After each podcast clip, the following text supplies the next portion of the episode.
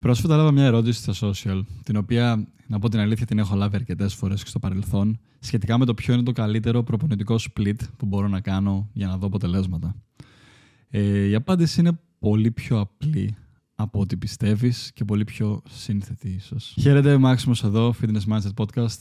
Αν δεν το έχεις κάνει ακόμα ή αν είσαι καινούριος, κάνε ένα follow αυτό το podcast. Στο σημερινό επεισόδιο θα μιλήσουμε για το καλύτερο προπονητικό split Πιο συγκεκριμένα θέλω λίγο να σου καταρρύψω την ιδέα του ότι υπάρχει το καλύτερο προπονητικό split εκεί έξω και να αρχίσει να σκέφτεσαι το ποιο είναι το καλύτερο προπονητικό split για εσένα. Γιατί δύο βασικές ερωτήσεις που θα χρειαστεί να ρωτήσεις τον εαυτό σου, αλλά και σαν προπονητής που θα χρειαστεί να ρωτήσω κάποιον άνθρωπο όταν με ρωτήσει για το προπονητικό του split, ποιο μπορεί να είναι αυτό, είναι για ποιον μιλάμε για προπονητικό split και με τι στόχο. Για παράδειγμα, είναι για έναν ε, προχωρημένο αθλητή πάνω στο κομμάτι του bodybuilding που θέλει να πάει στο επόμενο βήμα να σπάσει κάποια πλατό. Είναι για κάποιον ο οποίος είναι τελείως αρχάριος και ο στόχος του είναι απλά να έχει μια πρώτη επαφή με το fitness.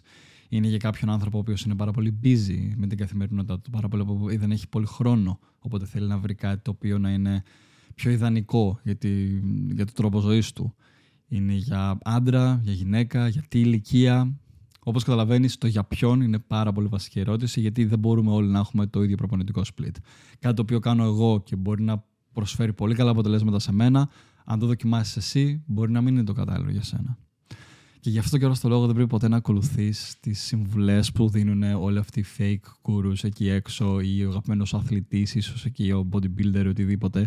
Γιατί αυτοί οι άνθρωποι έχουν πολλά άλλα διαφορετικά δεδομένα από ό,τι έχεις εσύ, που θα τα αναλύσουμε λίγο παρακάτω σε αυτό το επεισόδιο. Το δεύτερο, για ποιο στόχο. Όπως είπαμε και λίγο προηγουμένως. Είναι για κάποιον αρχάριο που ο στόχος του είναι απλά να μάθει το fitness ή κάποιον άνθρωπο που πασχίζει να κρατήσει μια συνέπεια με τη γυμναστική και να μπει και να προσπαθεί να το βάλει τώρα στη ζωή του. Είναι για κάποιον ο οποίος έχει χτυπήσει πλατό και θέλει να χτίσει παραπάνω μάζα. Είναι για κάποιον που θέλει να χάσει κιλά κυρίως. Είναι για κάποιον που θέλει, κάποιος που θέλει να αυξήσει την δύναμη του.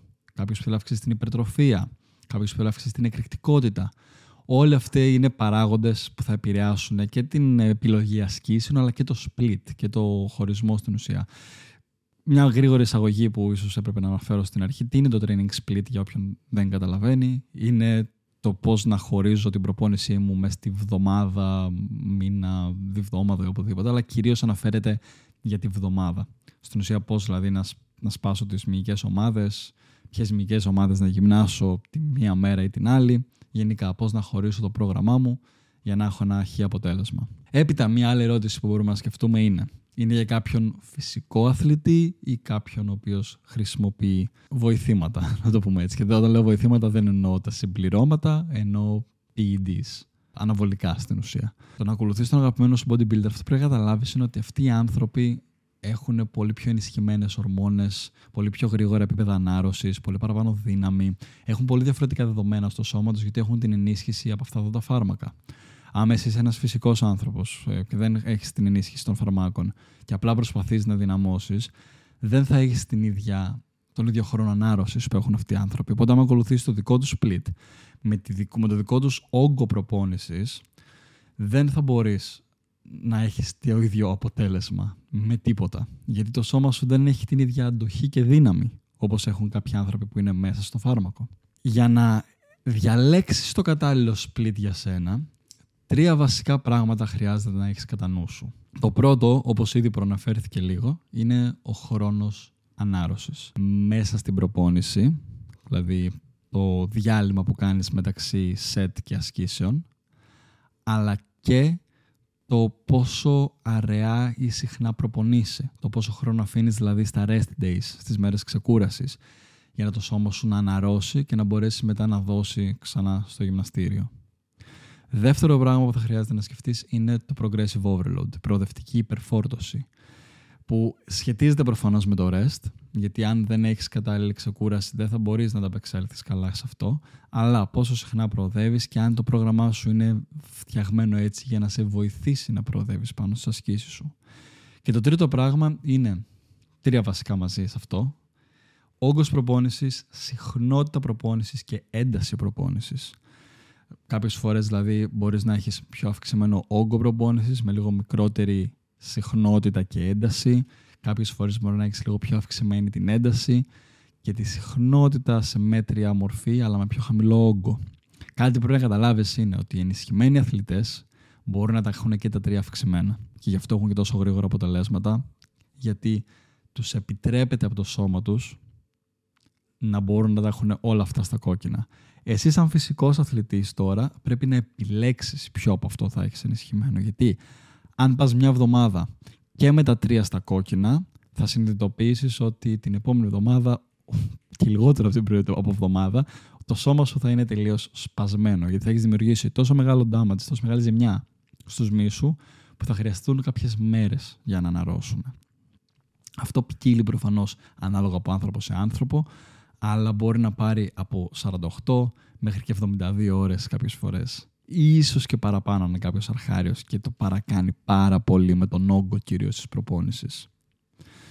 Οπότε, ανάλογα με το δικό σου lifestyle, με το δικό σου τρόπο ζωής, με το τι στόχους έχεις από την προπόνηση. Θες η γυμναστική να γίνει ένα βασικό πράγμα στη ζωή σου ή απλά θες να είσαι λίγο πιο υγιής και δυνατός. Γιατί αυτά είναι διαφορετικά πράγματα. Έτσι δεν θες να πας να γίνεις αθλητής πάνω σε αυτό ή απλά θες να αθλείσαι σε αυτό.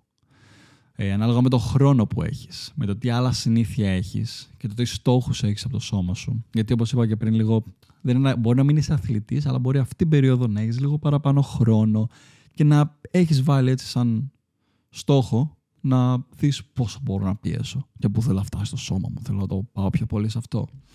Και μετά σκέφτοντας και πόσο μπορείς πόσο χρόνο μπορείς να διαθέσεις πάνω σε αυτό, πόσες μέρες της εβδομάδας και πόσο χρόνο μέσα σε αυτές τις μέρες μπορείς να διαθέσεις αυτό, έτσι δημιουργείται το ιδανικό split για σένα.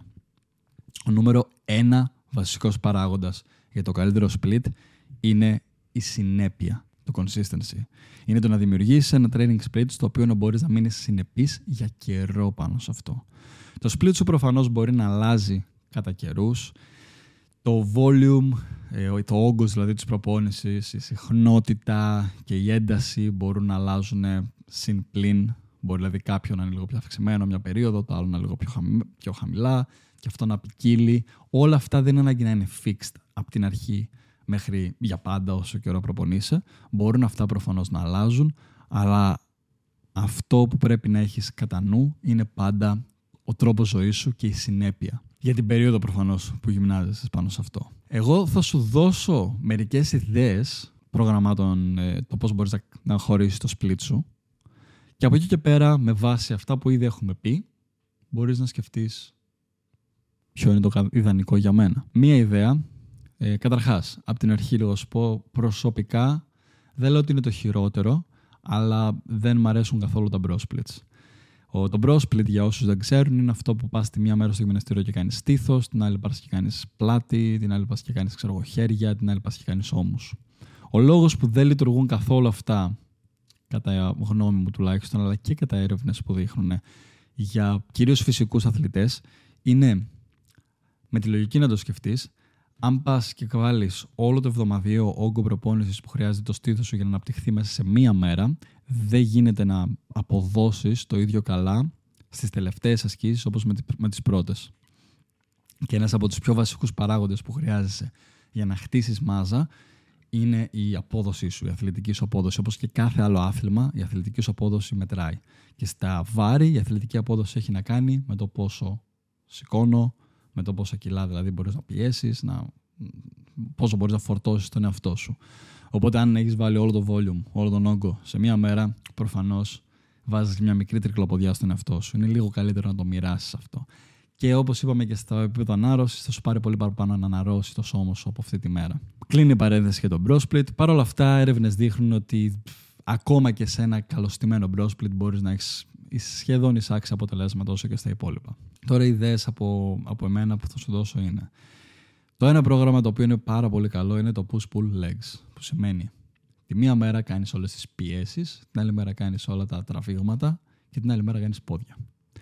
Αυτό είναι τρεις φορές τη βδομάδα άμα το κάνεις έτσι. Ε, μπορείς να το παίξεις με χαμηλή ένταση, χαμηλό volume και μεγάλη συχνότητα διπλασιάζοντας το push-pull leg, δηλαδή στην ουσία κάνοντας δύο φορές αυτό τη βδομάδα για κάποιους που μπορεί να θέλει να είναι συχνά στο γυμναστήριο, μπορεί στην ουσία να κάνει έξι φορές τη βδομάδα προπόνηση, χαμηλής σχετικά ε, όχι έντασης, χαμηλού όγκου, δηλαδή να είναι γρήγορη σχετικά η προπόνηση, σε λίγο μεγάλη ένταση και σε μεγάλη συχνότητα. Πολύ καλό αποτέλεσμα. Κάτι άλλο μπορείς να συνδυάσεις αν σου αρέσει το push pull leg, αλλά δεν έχεις να διαθέσεις 6 φορές τη βδομάδα, αλλά θέλεις να βάλεις αυτό το επί 2 σε κάθε μήκη ομάδα τη βδομάδα, επί 2 συχνότητα, είναι να συνδυάσεις το push pull leg με ένα full body. Δηλαδή να πηγαίνεις τρεις φορές για push pull leg και μία φορά τη βδομάδα να κάνεις ένα full body για παράδειγμα. Γενικά με το πώς φτιάχνουμε το πρόγραμμά μας μπορούμε να γίνουμε αρκετά δημιουργικοί. Δεν είναι ανάγκη να ε, είμαστε ξέρεις, αυτά είναι τα πράγματα. Μόνο, μόνο αυτό μπορώ να κάνω. Δηλαδή, άμα κάνω push pull leg, πρέπει να είναι μόνο push pull leg. Μπορείς να είσαι creative πάνω σε αυτό. Δεύτερη ιδέα που θα σου δώσω είναι να συνδυάσεις το push pull leg με upper low. Δηλαδή να πηγαίνεις να κάνεις τρεις φορές push pull leg και, μη, και δύο φορές μία το πάνω σώμα, μία το κάτω ξανά. Για πέντε φορές τη εβδομάδα που θέλει να πάει να γυμνάζεται. Τώρα πάμε λίγο στα πιο αγαπημένα μου split, κατεβαίνοντας από αυτά. Είναι το ένα το full body, απλά γυμνάζεις όλο το σώμα κάθε μέρα στην προπόνηση, στη μέρα που πας για προπόνηση. Και ή κάνεις τρεις ή δύο προπονήσεις full body τη βδομάδα, ανάλογα με το χρόνο σου και τη διαθεσιμότητά σου και το στόχο που έχεις. Για αρκετούς ανθρώπους μπορεί να νομίζεις ότι δεν είναι ικανό και δεν είναι αρκετό, αλλά δύο προπονήσεις full body μεσαίου όγκου με χαμηλού και μεγάλης έντασης, θα εκεί θες intensity, θες έντασης σε αυτό, μπορεί να σου προσφέρουν πάρα πολύ καλά αποτελέσματα στο σώμα σου. Γιατί σου δίνουν αρκετές μέρες να αναρρώσεις και κάθε φορά που πηγαίνεις μπορείς να πιέζεις πάρα πολύ δυνατά στο γυμναστήριο. Παρόμοιο αποτέλεσμα προφανώς μπορεί να φέρουν και το 3 full body εβδομάδα αν έχεις αυτές τις τρεις μέρες de διαθέσεις, το οποίο είναι από τα αγαπημένα μου split και αυτό που κάνω τα τελευταία δύο χρόνια, κυρίως τον περισσότερο χρόνο, τον περισσότερο καιρό μέσα στη χρονιά. Η επόμενη ιδέα που μπορώ να σου δώσω είναι να συνδυάσεις upper low με full body. Δηλαδή να πας για αυτούς που θέλουν να κάνουν πάλι τρεις φορές προπόνηση τη εβδομάδα, αλλά να παίζουν λίγο με πάνω κάτω σώμα, μπορείς να πηγαίνεις να κάνεις πάνω κάτω σώμα και μια full body. Παρόμοια ιδέα πάνω σε αυτό, για τέσσερις φορές την εβδομάδα, είναι να κάνεις πάνω κάτω σώμα επί δύο. Δηλαδή, τη μία μέρα πας και γυμνάζεις το πάνω σώμα, την άλλη πας και γυμνάζεις το κάτω σώμα και τους κοιλιακού καλύτερα βάλεις στο κάτω. Απλά το κάνεις αυτό δύο φορές. Επί δύο φορές δηλαδή. Τέσσερις φορές στην ουσία. Άμα θες να γυμνάζει σε τέσσερις. Αυτές είναι κάποιες βασικές ιδέες ε, που μπορείς να πειραματιστείς. Μπορείς, ναι, κάποιος μπορεί να με ρωτήσει, μπορώ απλά να κάνω upper low και Τέλος, ούτε καν full, απλά δύο φορές τη βδομάδα προπόνηση. Τη μία γυμνάω στο πάνω σώμα, την άλλη το κάτω. Ναι, βεβαίως μπορείς να το κάνεις και αυτό. Καλύτερα βέβαια είναι όμως, και έρευνες δείχνουν αυτό, να παίζουμε στη συχνότητα του δύο φορές την κάθε μυϊκή ομάδα ανά εβδομάδα, άμα θέλουμε να έχουμε καλύτερα αποτελέσματα για μυϊκή ανάπτυξη.